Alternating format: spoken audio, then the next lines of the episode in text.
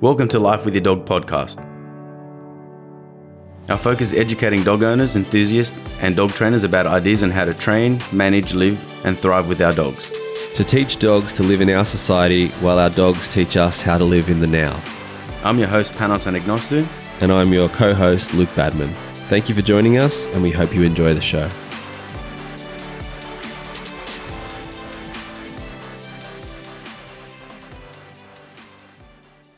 Welcome back to another episode, Life with Your Dog. Thanks for joining us once again. It is that time of the year. Today we're going to be talking about fireworks, and it is fireworks season since we've been a good time of the year to be celebrating and bringing all of us together. And that comes with not just fire, actually fireworks close to my place in Brighton. They do it every year. They do a nine o'clock um, session, but you know everything to do with COVID means that that's not happening. But we know that fireworks are going to be going off one way or another.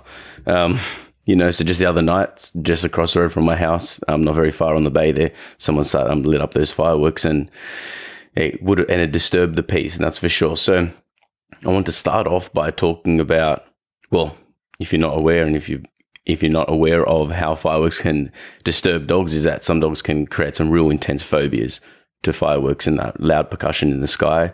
Um, if we haven't done any desensitization in early ages, then we can we can see a big problem with it. So we'll start off with what to do with pups. And one of my clients sent me in a video just the other day, and I put it up on Nooches Pooches' um, Instagram and Facebook, talking about. Well, he just showed me his puppy Pepper, little Labrador, about ten weeks old, um, sleeping in the crate, and while um, she was sleeping, he'd been playing some fireworks on YouTube, and I advised him to do that since he did ask the question, and the purpose of that video showed that now look it wasn't really loud but that's a point of desensitization to start by slowly introducing some of these sounds by youtubing a whole range of things for puppies one of them in particular being the fireworks. Do different tracks as well so it's not the same sort of rhythm because most of those are played on repeat. And you want to play it softly every single time that your puppy hears it mark it and reward it play games do lots of training sessions let it play in the background. And pepper there was able to sleep through that noise and it's just an everyday sound that she's going to start to hear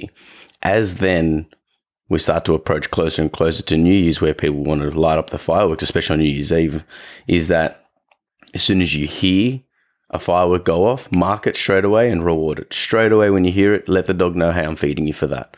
So at my house, as soon as we hear a firework, yes, and I reward. And there's food around. Now, with my dogs, I don't have to do it every single time because now I want to put on an intermittent schedule so that only sometimes they get rewarded. But the reason why I have to do it at my house, so let's go back to back to the beginning with um, when Spade was a puppy.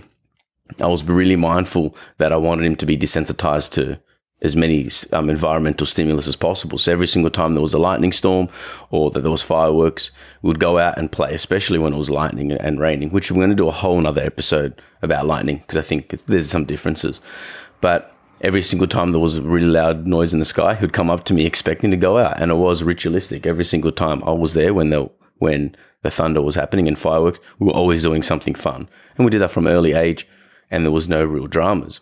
But this is where I messed up, people, and it's always good to share how you how you screw it up so others don't experience the same heartache. So for years and years and years, up to like around seven years old. Um, not not even a bat of an eyelid. Anything that went off, would go watch the fireworks. He'd just laying it down, stay next to me. There was no issues. But one day, I, um, and I'm not sure if I've said this on the podcast before, so excuse me if I have.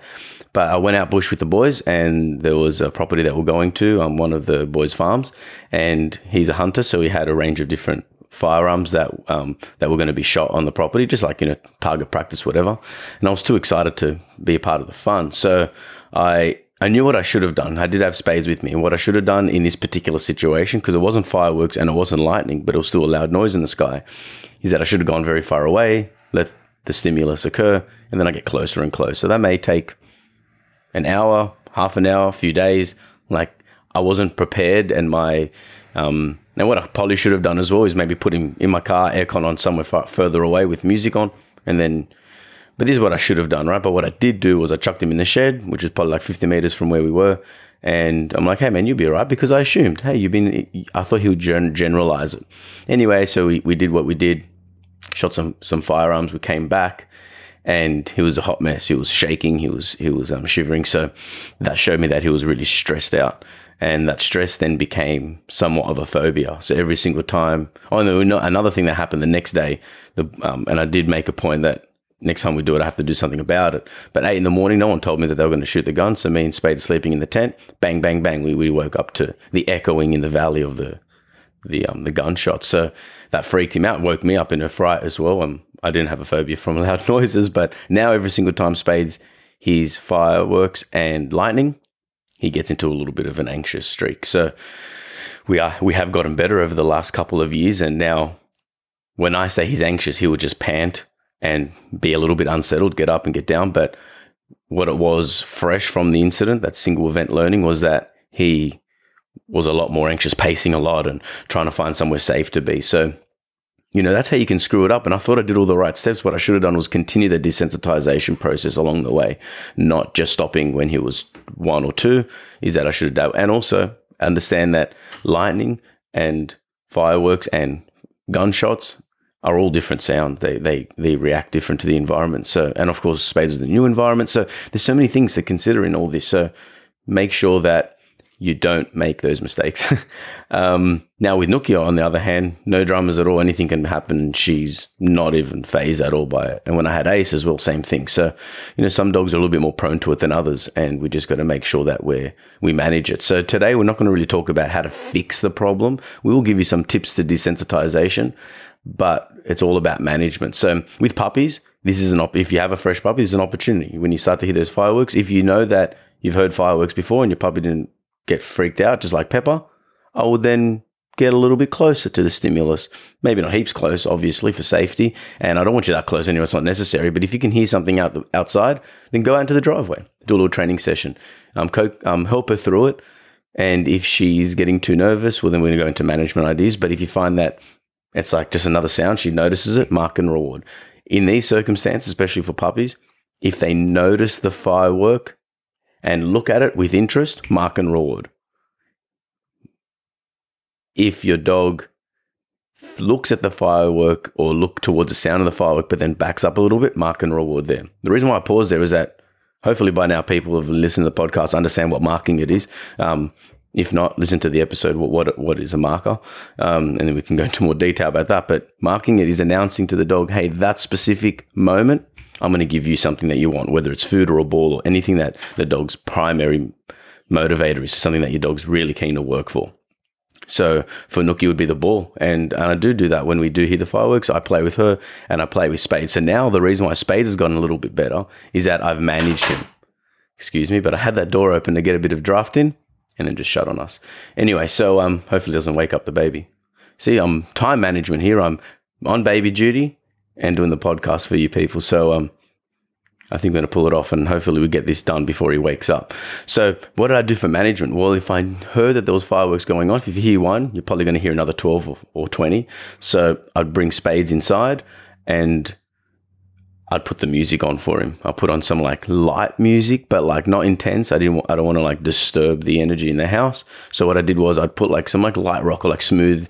Is um or what's it called um SBS chill on on Australian TV anyway. So I put that on. It's a little bit like it's relaxed, but there's some beat to it. And the reason for that is that you want to kind of drown out some of that noise if you can.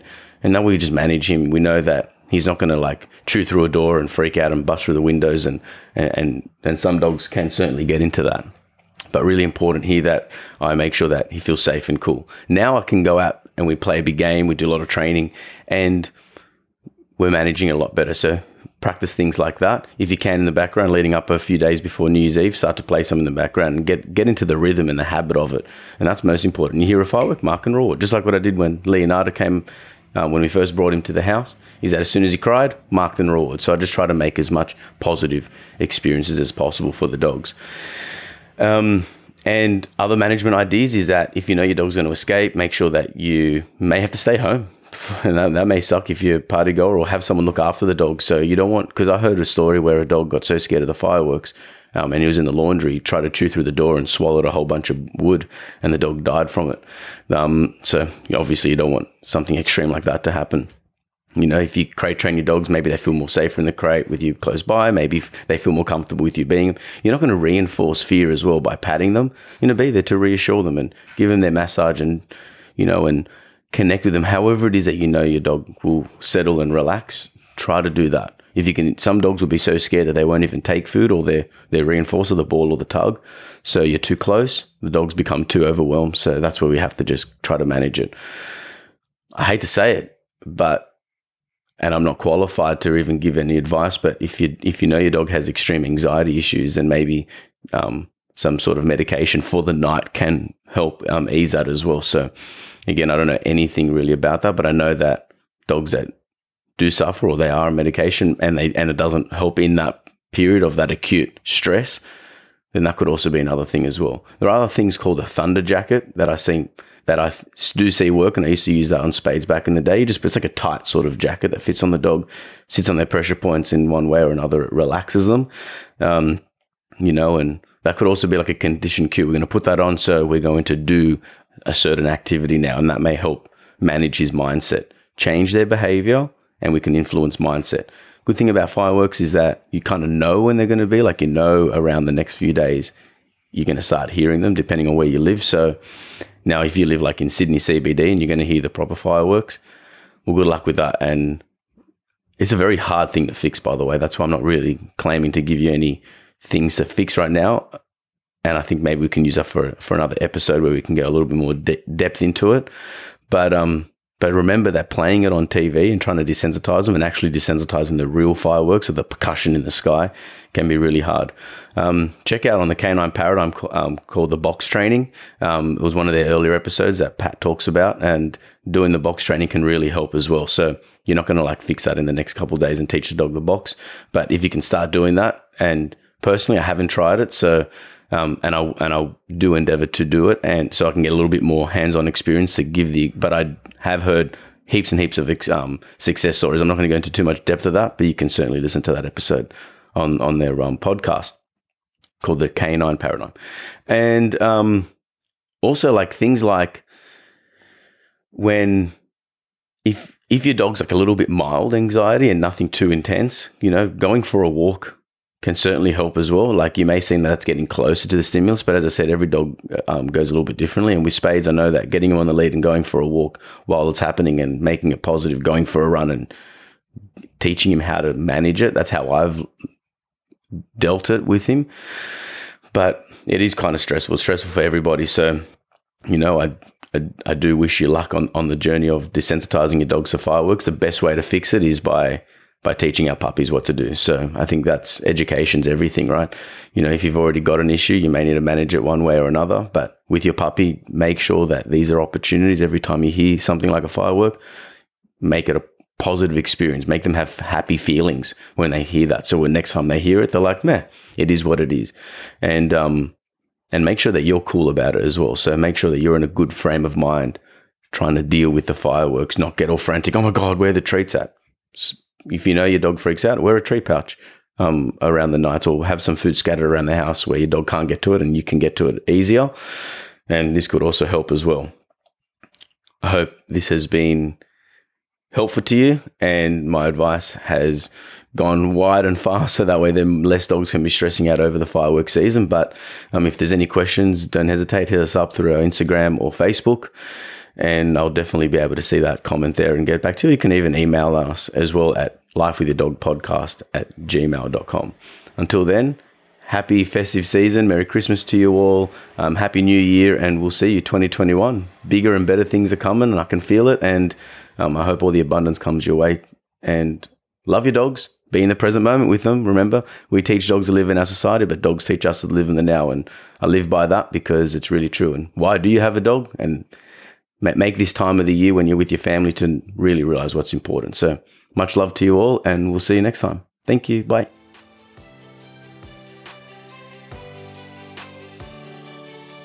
Thank you for listening to another show of Life with Your Dog. Please like, rate, and share if you're enjoying our podcast. You can also find us on Instagram, Facebook, and YouTube. For all dog training videos, tips, and techniques, visit noochespooches.com.au. Thank you and stay tuned for next time.